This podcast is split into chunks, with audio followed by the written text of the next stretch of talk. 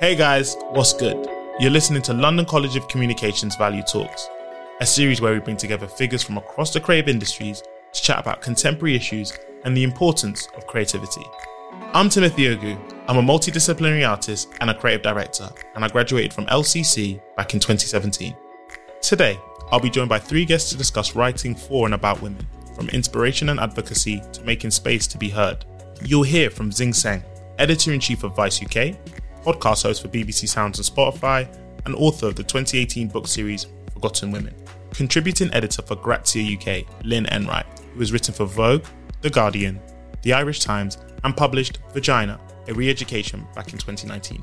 And Charlie Craggs, an award winning activist, writer, actress, and presenter who authored the 2017 book To My Trans Sisters. It's time to hear from our panelists, but just a reminder you can also head over to the LCC YouTube channel to watch our value talks as they happened. I hope you guys enjoy. Hi, my name is Zing Tsjeng. I'm a journalist, an author, and an editor. Right now, I'm the editor in chief of Vice UK, and I also wrote a four book series called Forgotten Women, which is all about women who have been left out of the history books. Nice, nice, awesome. I am Charlie Craggs. Zing actually did the first. I'm sorry to so embarrass you, Zing, but Zing actually, the reason I'm here today, Zing did the first ever piece of press about my campaign I ran called Nail Transphobia. About, I feel like seven years, it must be a while now, seven, five, seven years, Yeah. a long time ago, allegedly, showing my age. But um, I ran a campaign called Nail Transphobia, um, where I travel around the country with a pop up nail salon and offer the public free manicures. I just realized as I did that, that's why I'm missing a nail. um, for the chance to have a chat with a trans person, I also have a book called To My Trans Sisters, and um, I presented BBC's Transitioning Teens. Nice. Hi, I'm Lynn Enright, and I am a journalist. Um, I've written for publications like Vogue, uh, The Irish Times, The Guardian.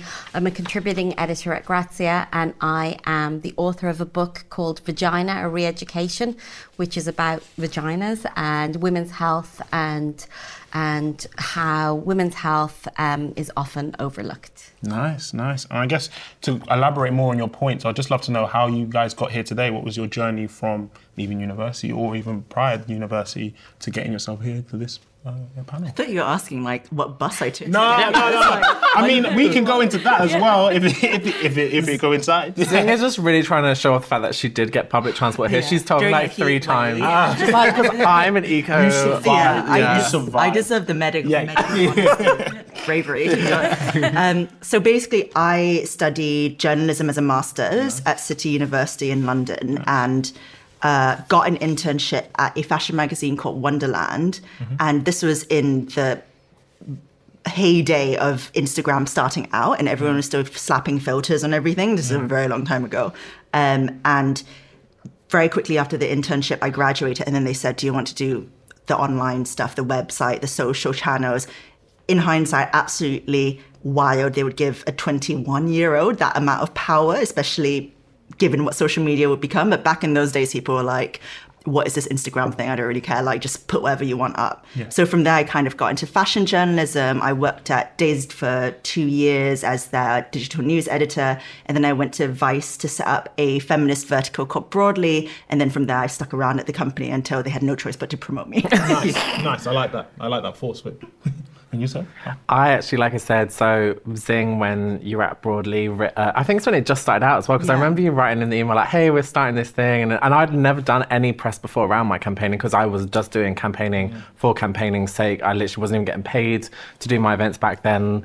Um, and Zing was like, messaged me, and I was like, mm, I'm not sure. And then I was like, okay, go on then. You seem really nice. Glad I did.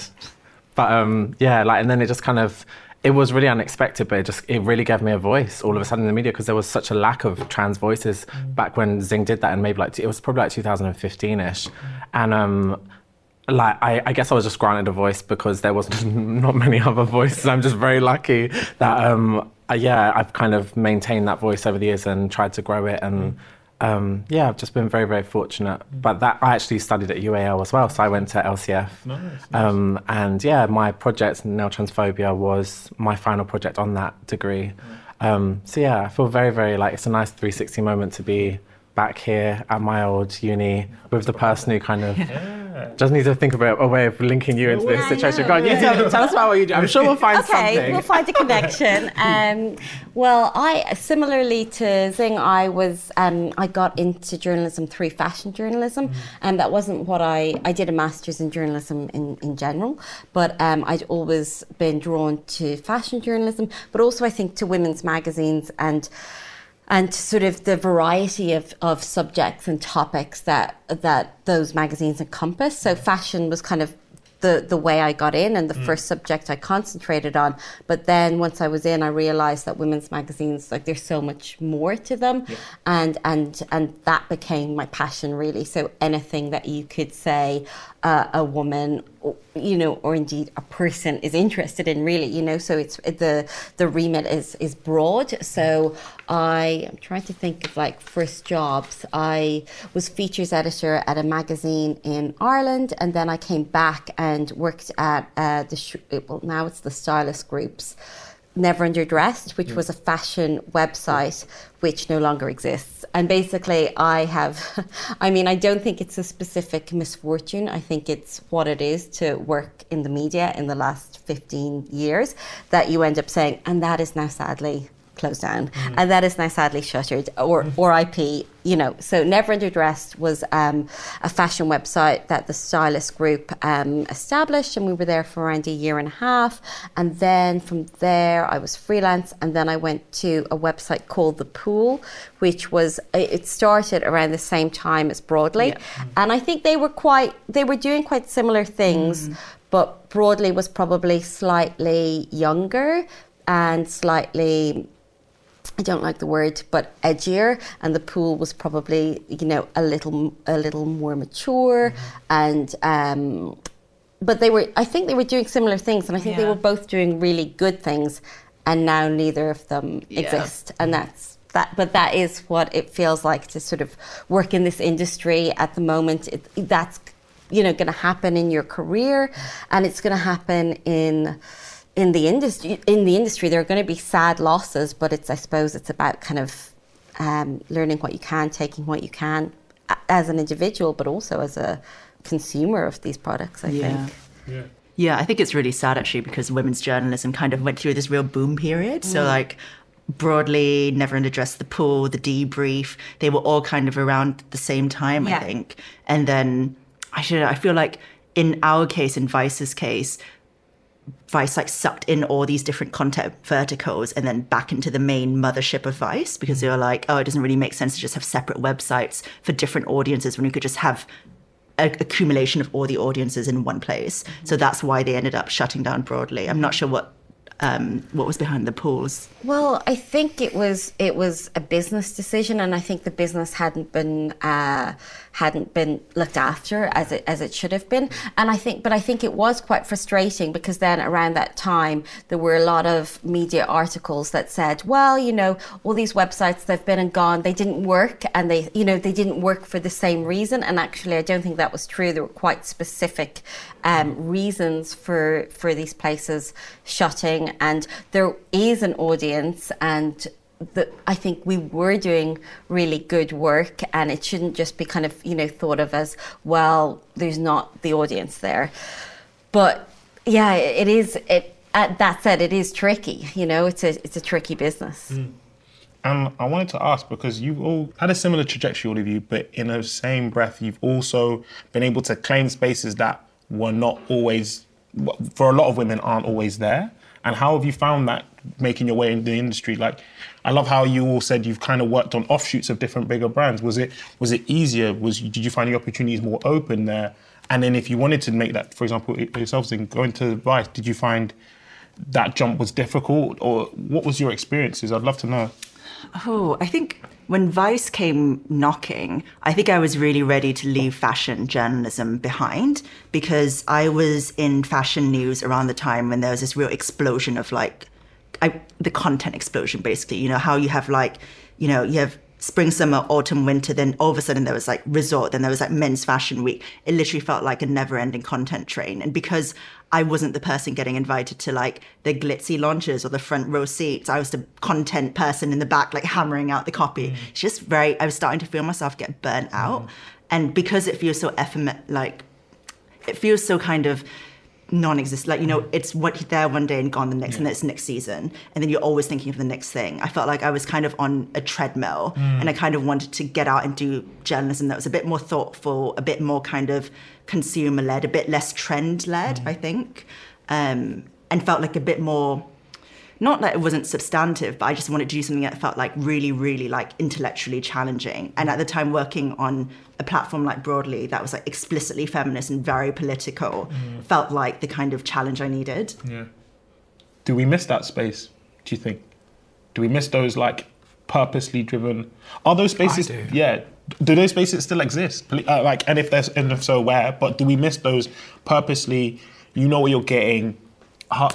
Fall to the floor almost hardcore. Yeah, this is who we are. This is where we stand. If you don't like it, go somewhere else.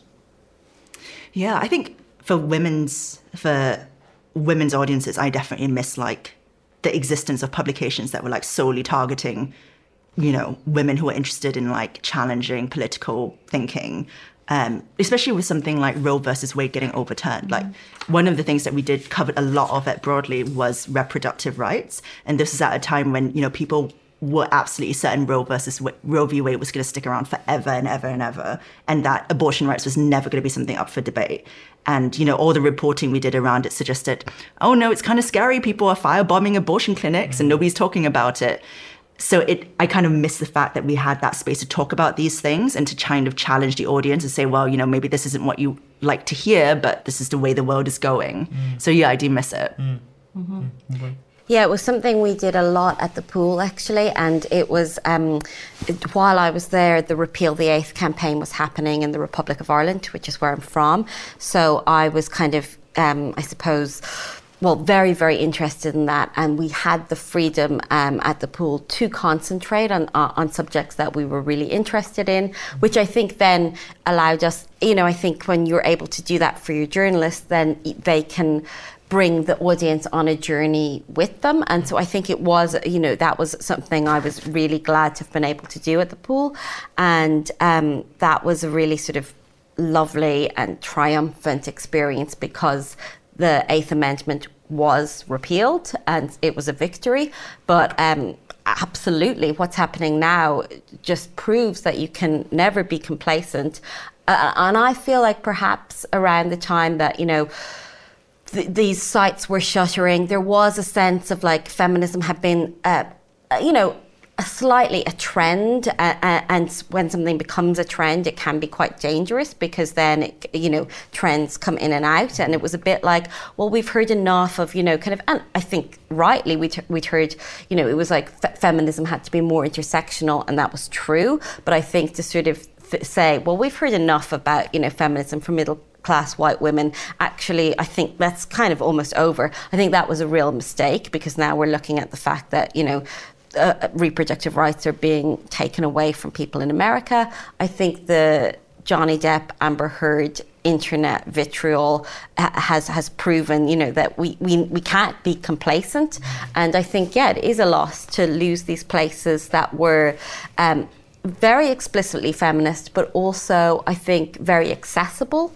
Um, and I think that was a really nice combination that was existing in in British media for those years that perhaps we don't have in the same way anymore. just to pick up on that point, I mean, a lot of people would say, and I like the idea you talk about accessibility. Like now we have socials, we have people that are content providers like yourself, Charlie. And would you say those are in replace in replacement of that, or do we still need those specific websites?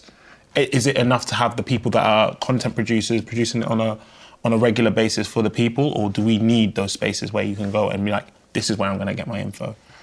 Yeah, I think that's really interesting. Yeah. I definitely have something to say about that because I know um, I've been feeling really burnt out the, like the last couple of years.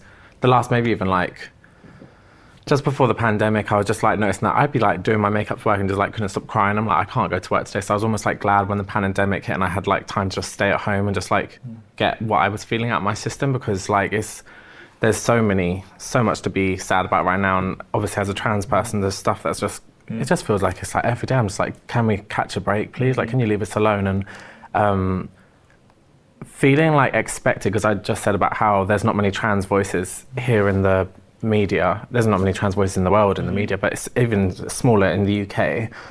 It means that like the people who are in the social media, the media, it's like on our backs to do all the talking about it because the mainstream media is not talking about it. Like mm-hmm. they're doing the opposite. They're like mm-hmm.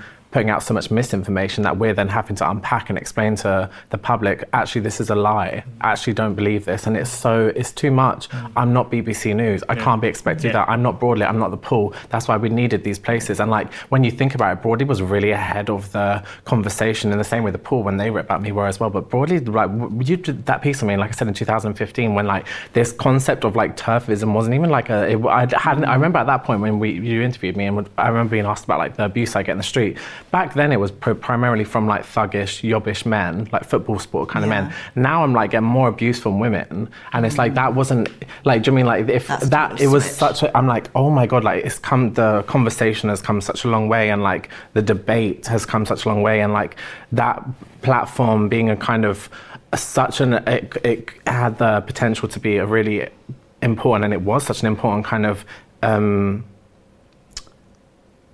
like meeting ground, I mm-hmm. guess, and like a, a, a really just a platform to make sure that we're all on the same page of our feminism. Yeah, and I think the thing is about you know the whole can content creators displace traditional forms of media, whether that's online or print, is that it's a really unfair burden to place on content creators Yeah, like yeah. yourself. Oh you know, like God. someone like someone like Beyonce has an entire team of people mm. just to run her socials.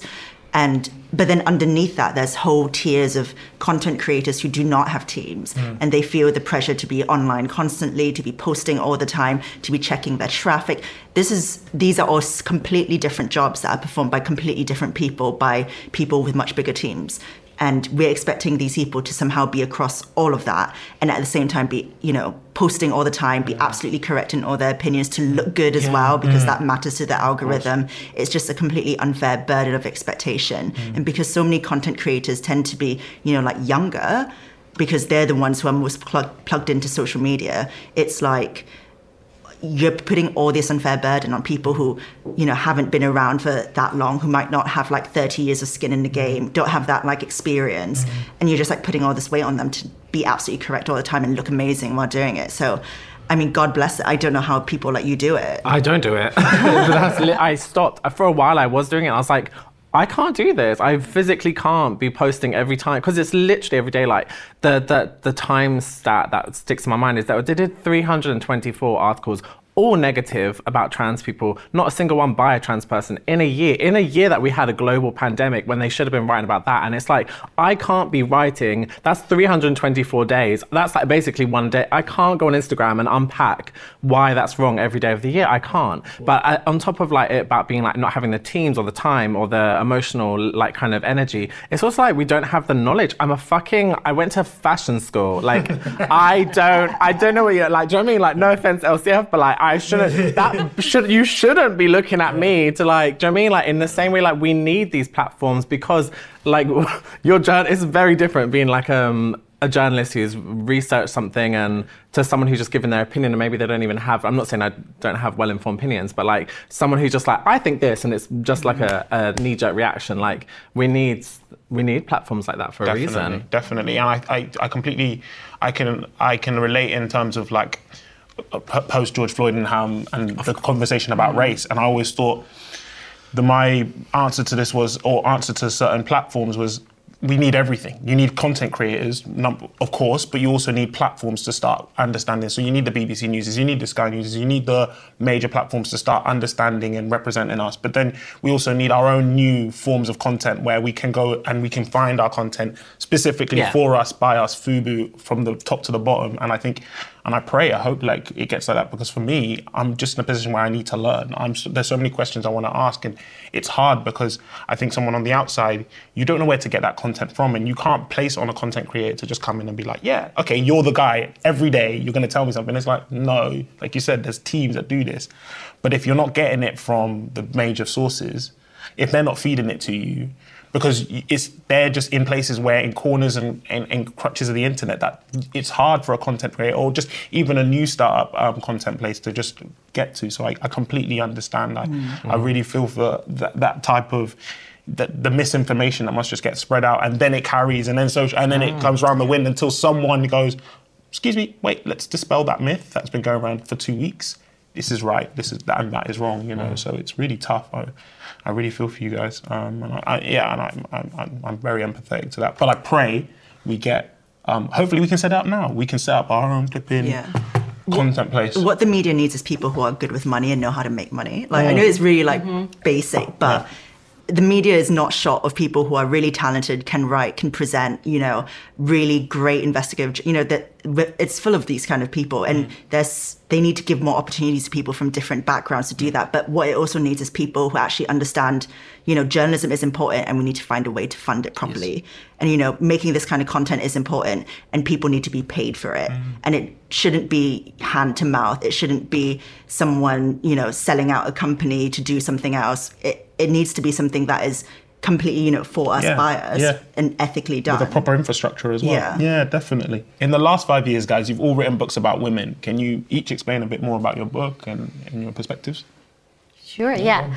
Um, so I wrote a book called Vagina, a Re-Education, and um, it's a sort of mix of um, facts and biology, but also personal stories and also some, I suppose, thinking about how the fact that we're not always very clued in about our own bodies, how that impacts, you know, bigger issues like, for example, reproductive rights and, and, and the abortion um, referendum in Ireland. So that was kind of very important to me. Um, but also the Me Too movement. While I was writing it, those were kind of two things that happened. So, you know, I was kind of writing this book about women's bodies and, um, and and the vagina and sort of you know it literally has diagrams about you know where everything is but also kind of considering that in in in connection with these bigger themes and how they um, intersect. And so that was kind of what the book is and it was really interesting. It came out in this year that there were a lot of books kind of with similar topics um, but also it was interesting when i was doing it that I, I realized that you know a lot of this work had been done before um, and i think that's often what you find as a feminist. You're sort of doing work and you realize oh hang on this other feminist did this like when i was a kid so i'll, I'll acknowledge their work but also why why haven't i heard of them? And why didn't i already know this if this work has already been done? Um, but it's it's one of those things that you know it we go backwards as well as going forwards and that's obviously really clear with roe versus wade and, and, and that decision. Um, so i think that it was quite interesting for for me uh, I was a person looking at it in 2018, 2019. This had been done before, but it was important to do it again. And I think there will come a point at which it's important to do it again, unfortunately. Yeah. And the conversation continues. Yeah, Charlie. what? Um, my book, which I never talk, I'm like the worst author. I always forget. I'm like I never talk about my book, so I'm gonna try and like remember my elevator pitch from like five years ago when it came out. Is um a collection of about hundred letters from trailblazing trans women, um, kind of offering advice to trans people at the start of their journeys. So it's kind of like it's what I wish I had at the start of my journey because most people, most people, period, that includes trans people, haven't met a trans person. I was about two years into transition when I met my first trans person. So like, you don't have like a a big sister figure to be like, hey, like like the like the the the kind of surface level stuff about actual like physical transition, but also like the the deeper stuff, like how to deal with I don't know, like your family rejecting you, how to deal with like the abuse you're going to get literally every single day in the street. Like, so it's it's like kind of the book I wish I had, and it's a book of just sisterly advice from sisters all over the world, of all different kind of walks of transness and walks of womanhood, of all different like ages, creeds, cultures, colors,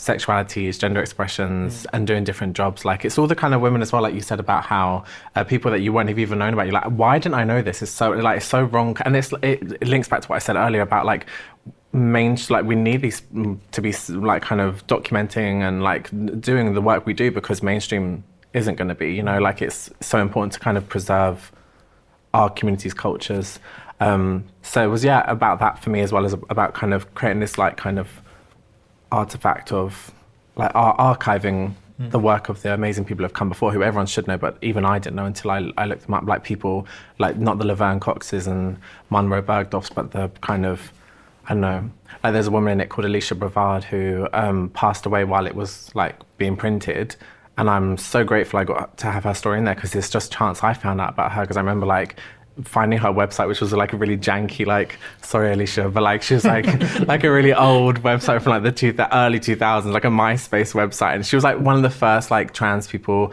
uh, to be on like primetime TV in America. Like, but it was she was stealth, so no one knew she was trans at the time, and uh, she was one of the first people in the world to have like sexual reassignment surgery and like things like that. And it's just like, oh my god, like wow, like yeah. Mm. So I'm really proud of that. Yeah, it's really interesting you talk about archiving and things going back because I guess my book series is a kind of acknowledgement of all those things. So it's basically a four book series of biographical profiles from of women from all walks of life, all over the world, all different time periods, who were enormously successful either in their own time or like directly after their death, but who have just kind of been forgotten from the history books. And one of the things that has been really nice about doing these stories is that slowly you start see, to see some of them get more picked up in the 21st century. So, for instance, I wrote about Sylvia Rivera, and you know now she's kind of a trans rights icon. And I think probably about five, six years ago when I started writing about her, people knew, like, if you were into LGBTQ history, you probably yeah. would have heard her name. But now, you know, if you look her up on like Google, there are literally Etsy shirts of her face, literally, which is yeah. amazing.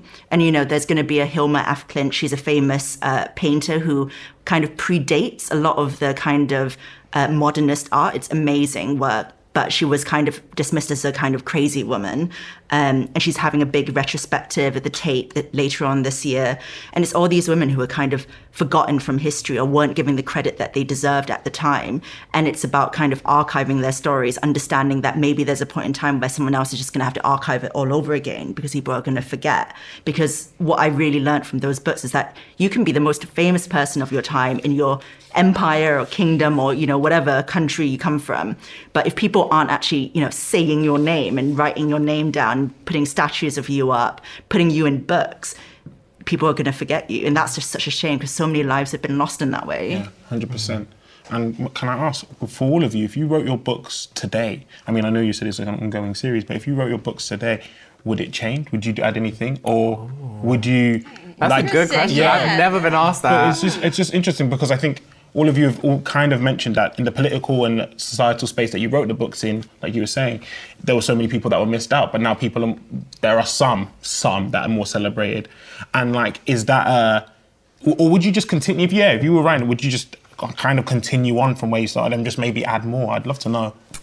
Yeah, interesting. I mean, I think a few things have changed. I think the conversation about trans rights um, has changed. Uh, I thought, you know, I think in some ways perhaps I was naive that I thought it was. Um, uh, you know, I, it, the toxic uh, conversation was there online, but I sort of thought, well, maybe if we could all sit around and get in a room and take it offline and have good faith conversations about this, we could all kind of figure this out together. And actually, now, depressingly, I think that I was naive in thinking that. I think that there is a really anti trans um, feeling and movement that is really powerful. And I, at the time, didn't, I think, didn't quite realize that was na- naively, I didn't quite realize that.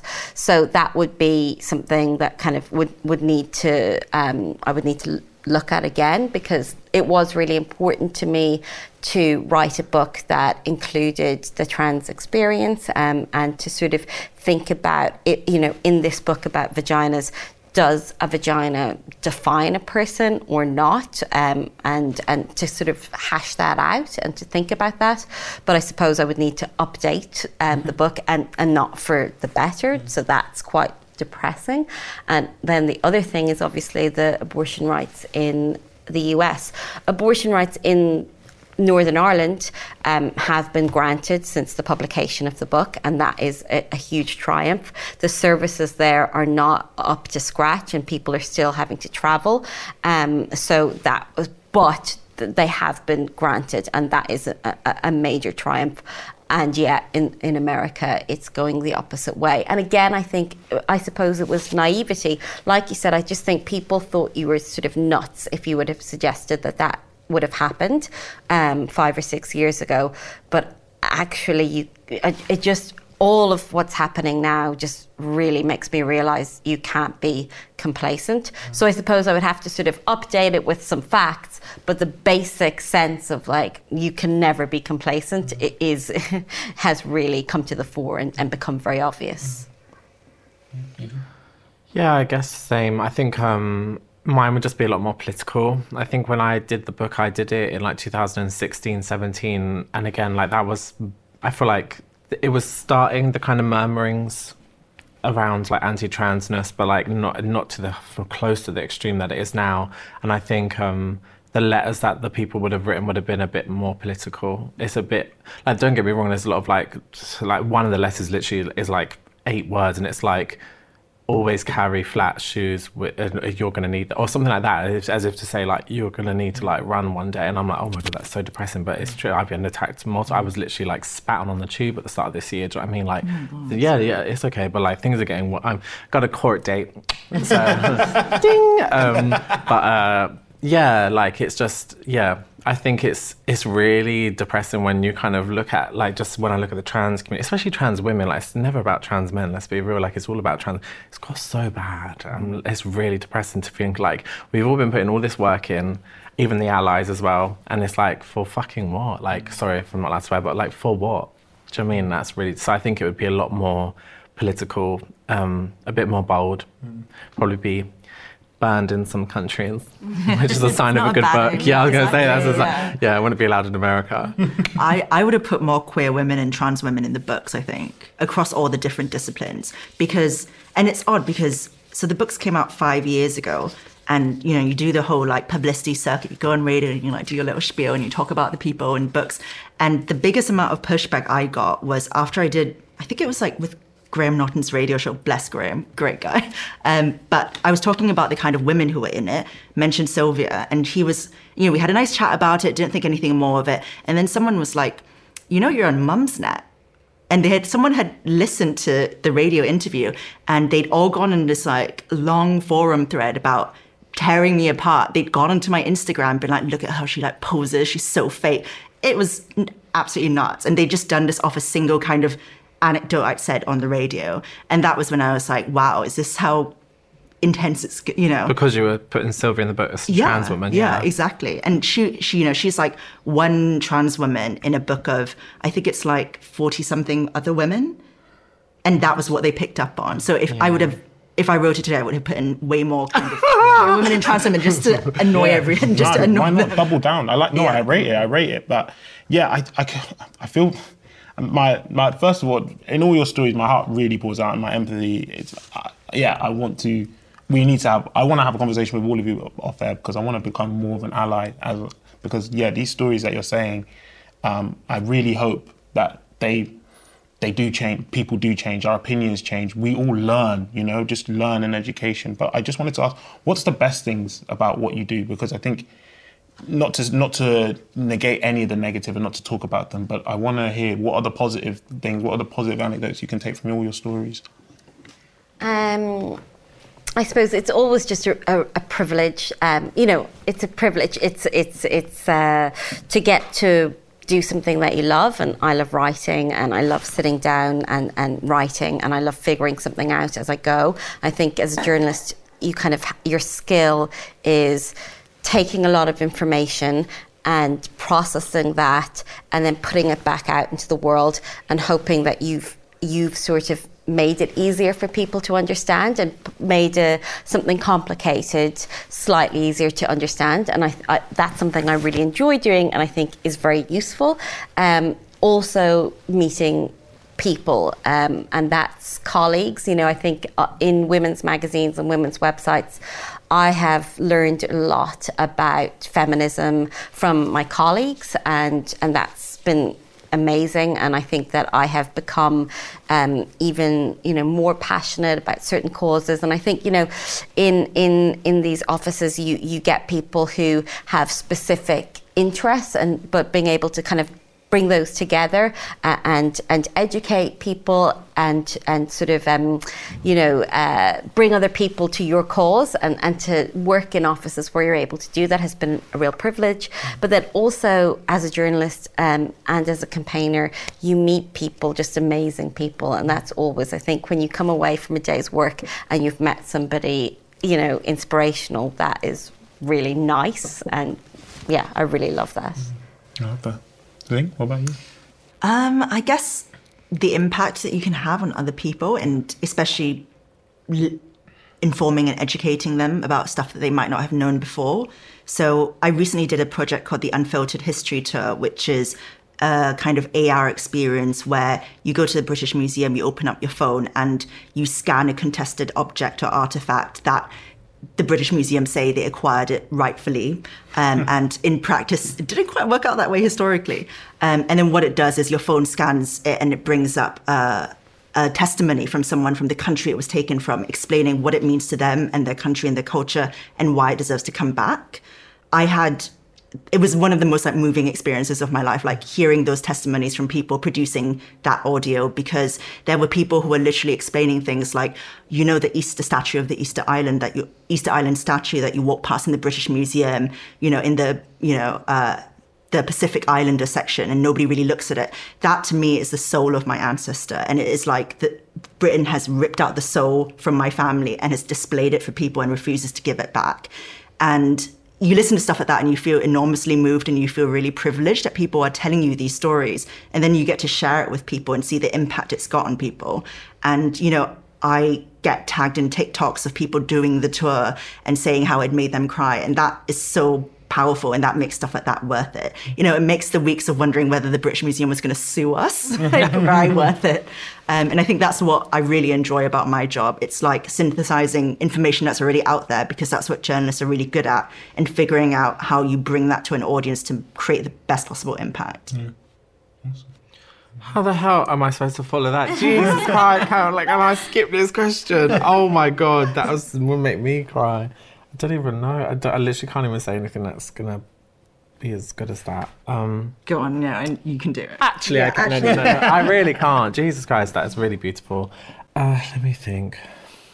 I guess it's it's a bit like obvious and a bit so- X Factor sub story, but do you know what I mean? Like when people do, I got a, l- I get a lot of, so it's I guess when we like um, quantify success, like my book was definitely not a bestseller. It's definitely not brought me a money because I read a book that's only going to appeal to like 0.6 percent of the population. Actually, no, trans women are like half of that even. Do you know I mean? So like, it's but to get messages, and I get them probably like every week. A nice message from someone saying how much it helped them, and I one that sticks out to me is from someone, a young trans girl in America, and like my geography is bad, but somewhere in, somewhere that's not okay to be trans in America, um, saying how she um, tried to trigger one and tried to kill herself because she's trans and d- is just really depressed, and her family don't accept her, and everyone in around her and her town doesn't accept her, and that she was um, put into like a psych ward, and that um, I think she said her sister or someone, maybe it was her girlfriend, um, bought her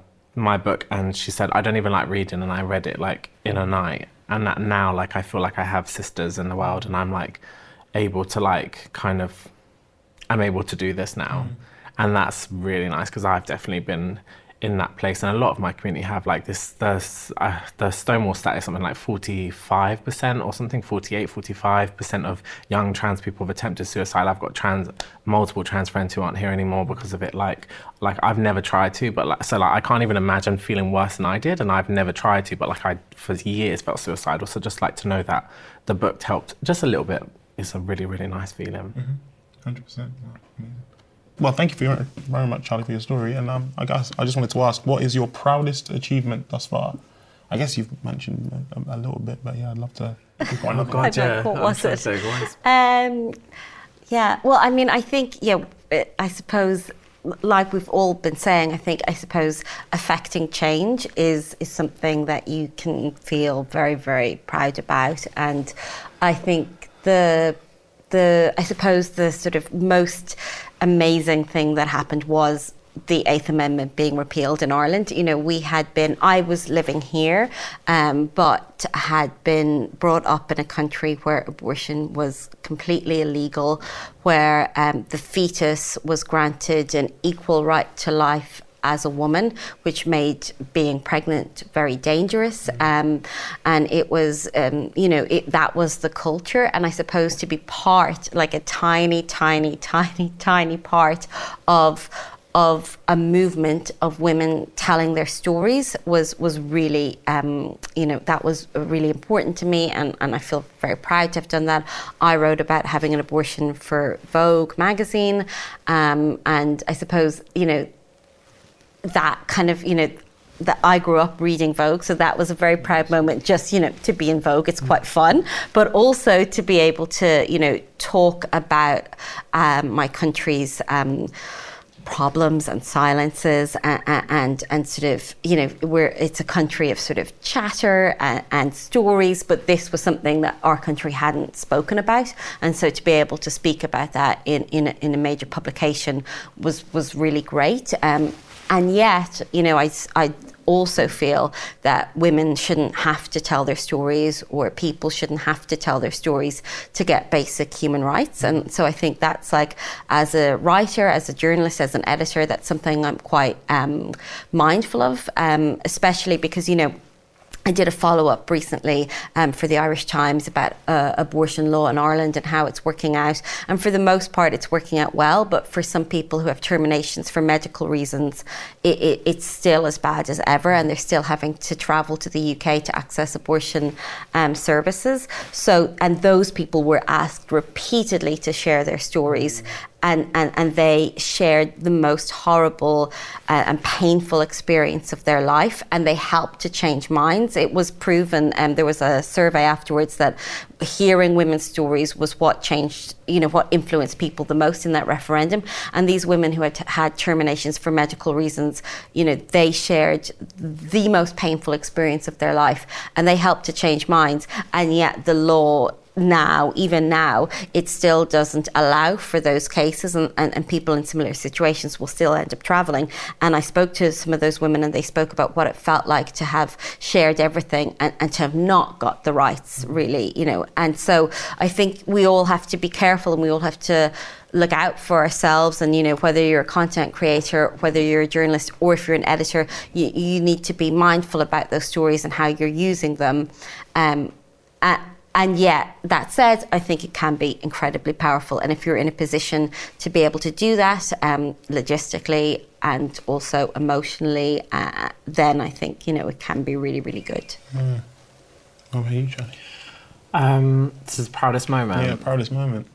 I feel really proud when I get like young trans people, like their parents will message me and be like, "Mom, my child, I show her your videos or whatever," or like teenagers, whatever, who message me. Like I've even had ones from like my old, I went to an all boys school in Hounslow of all places, so it was not very friendly, LGBT friendly, um, and it's still not. Like I get messages even from like the one guy who said, "Hi, Mr. Booth, if you see this, leave that in. He'll love that." Um, he um, was like the how do you say like is it a ked? I don't even know what the word. Sorry, Mr. Boop. like, what is it called? Like a, someone who like looks after it. Like he was the uh, pastoral like pastoral. Yeah. yeah. that's the one. And he was like a really big support to me there when I was being bullied. And like he messaged me now, like, oh, I've got a, like a trans kid. They're going through a really hard time here. And like, just like I've had them message me that the kid themselves and be like, you like inspire me so much that not that imagine I was like you inspire me so much not that I mean as into like to fight back which sound might sound a bit sh- weird to some people and I don't care if you think it's weird but like to I've, I think I'm like just as much known aside from my campaign in my book my TV thing for being like the gobby trans girl who if you're gonna like like even if you watch a video of me being spat on you know if you see the whole video I'm like given just as good as I get and that's what I want I'm so tired of not just me, but of my whole community being victims. Mm. And when I transitioned, I was like, no more. Like, I'm not being a victim anymore. I will die fighting if I have to, but I'm not gonna fucking be a victim to anyone anymore. And I'm like to have young trans people be like empowered by that and to because I was not this person before pre-transition like when I was a teenager in school I was bullied because I was I I let me rephrase that because to say you allow yourself to be bullied. But I, back in school, I was a victim. Like when people bully me, I wouldn't stand up for myself, and I drew strength from seeing people like Pete Burns, Nadia, people are both on Big Brother actually, but like I drew from their strength and I copied them and it didn't feel natural to me. But like after a while, you fake it till you make it, and it is just that's just me now. I am just a bitch. But like I literally like to think that I'm that for a kid now, mm. like that in the way that I drew from Pete Burns is like flicking the finger up at the press on the way in. That like now there's like kids going like the T and LGBTs will try me, bitch, to people in escort. I'm like, oh my god, that makes me so happy to think that little queer kids are standing up for themselves and not being victims. That that's my proud. That's all I want my legacy to be. Um, I don't know if I can, if I've got a specific thing. I, I'm. I think what I'm proudest of is just trying to Trojan horse a lot of my politics into the work that I do, but in a way that isn't that feels accessible to people. Um, so, like for instance, like I was talking about that unfiltered history tour, and it's very obvious if you listen to all the audio from all the people we spoke to that there's an overall message of like the British Museum doesn't deserve to have this stuff. It should be given back to the people it belongs to um, and you know there should be some kind of like reparations made but you'll never like catch me openly saying that because i want to lead people to that conclusion and let them draw it themselves and similarly with forgotten women um, I was at I was doing a book event and someone came up to me and she was like, you know, I've seen you know the list of women and it's really like I don't know if you intended this, but it's really obvious it's coming from like an anti-colonial, feminist, like LGBTQ friendly like perspective. Is that intentional? And I was like, oh my god, yeah. De- obviously, yeah, definitely. Like, I'm so glad you picked up on it. But it's also the kind of book you could give to like a 17 year old girl who doesn't know what the world word colonialism is, and she can like take away the crux of it and the message of it mm. without her being feeling like she's being talked down to or being condescended to for not knowing this stuff before. Mm. And that's what I think I'm really proud of doing throughout my career, like just making sure the message gets across, but in a way that doesn't that feels like it's accessible, that yeah. people feel like, you know, I'm like their mate explaining it to them or like telling them something in a fun, informative way and not kind of trying to like preach at them or scold them into thinking something. Mm-hmm. Like I think that's, you know, one of the things that journalists like should be doing, you know, like taking people on a journey. And at the end of that, they've learned something and maybe they've like changed their mind or they feel or they have generated some kind of empathy or compassion for the other person's viewpoint. And I think that's one of the things that you know journalism should be all about. Mm. That's what you are doing, literally. I'm with your piece about me. That's 100%. I've had messages from people saying that's it helped there. So, oh. congratulations, you did it, girl. You're doing amazing, sweetie. uh, no, thank you, thank you very much for your answers. And um, I, well, first of all, did you have any questions for yourselves, or did you have anything you wanted to ask each other? Mm, I would ask like, what keeps you gut, what keeps you all going? Do you know what I mean? When everything God. feels yeah. absolutely hopeless. I'm not going. what makes you think I'm going? And do you know what keeps you going? So we can steal your answer. yeah, no, I, I mean, I things. I mean, no, sorry, it's too depressing. things feel very bleak. Yeah. got one. Maybe we'll ask you. Okay. And then I guess lastly, guys, um, is what would you tell your younger selves? What would you tell your oh. university selves? Because um, I think everything you've shared today has been mind blowing for me, and I would love to know what you would say to that person leaving uni who may still be fighting these issues, campaigning for these issues, but also personally going through these issues. A lot of the things you've mentioned are just, yeah, if you could touch on that, that would be amazing. I've got a good answer for that because obviously, like, I, I literally started nail transphobia at uni, and now it's like my job. And interestingly, I don't know if anyone's religious here. I'm religious. Well, I'm I'd say more spiritual, but actually, I was coming to LCC for my friend's final show in the same year, and I was so coming to this building, and as I got off the tube, I'm pretty sure it sounds you're gonna laugh, but I, I'm pretty sure an angel spoke to me. A lady in the lift, like, was at the, the lift at the same time, and like it was just me and her and the, the massive lift going up. No one laughed, and um, she like I've written it down. I can't even remember off the top of my head, but it was essentially along the lines of she just came and she just spoke loads of words at me, and I was she was like she just said stuff like from looking at me from the outside, you just wouldn't have known that, and it was like God sees you in your room crying, like, and I wasn't even out at tra- I'd like said I was trans, but I wasn't living as trans at that point because I looked so fucking awful. Like I would have just been uh, like beaten up much more than I was.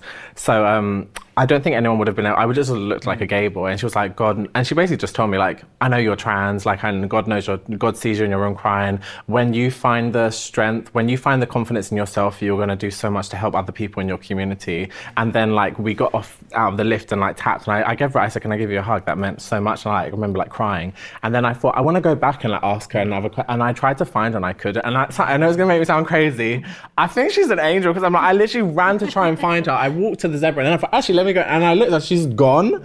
And I was like, or maybe just like God came through her. And I, anyway, point being, then that's when I took Jesus took the wheel, I took the wheel, and then I've after that like have been campaigning since, and I feel like I feel very lucky to have got to do what I do. And I would just tell my youngs, oh, like, you need to strap in because it's going to get worse. It's gonna get, you're going to be doing it for like two years, and you're like, wow, things are getting really good, and then it's going to what? and then J.K. is going to say no, and then yeah, then it's all going to go downhill. But um, just yeah, strap in because it's going to be a hard fight, but you've got it. You've got the fighting spirit in you. So just remind yourself, you come from a long line of strong women, and you can do it.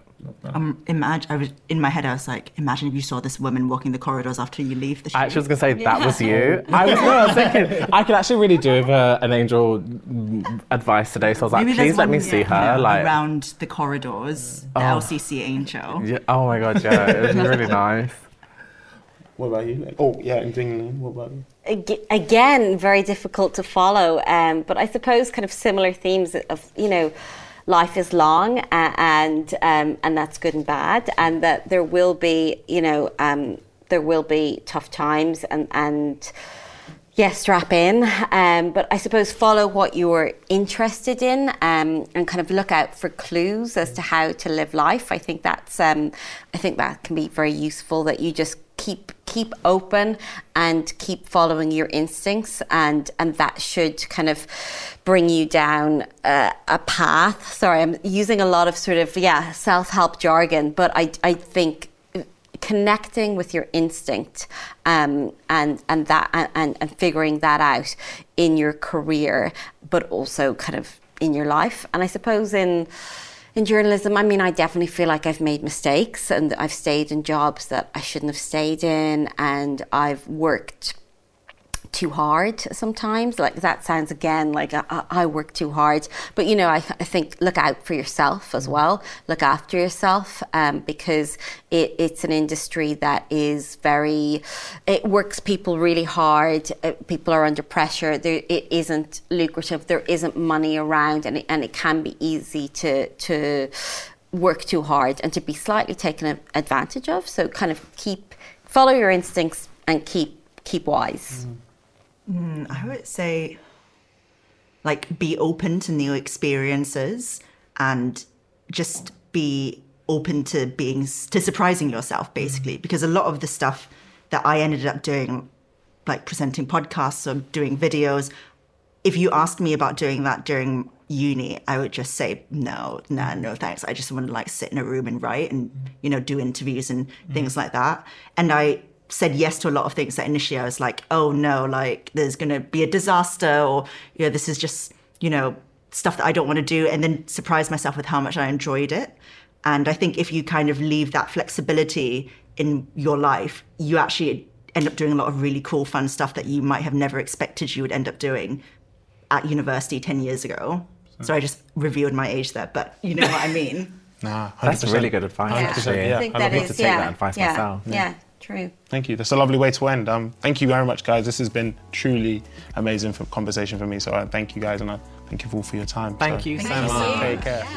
We hope you've enjoyed today's episode of LCC's Value Talks podcast. Keep up to date with future episodes and the latest on life at the college by following us on social media. You can check out our YouTube channel by searching for London College of Communication and also follow us over on Instagram, TikTok, and Twitter at LCC London. Thanks for tuning in. See you next time.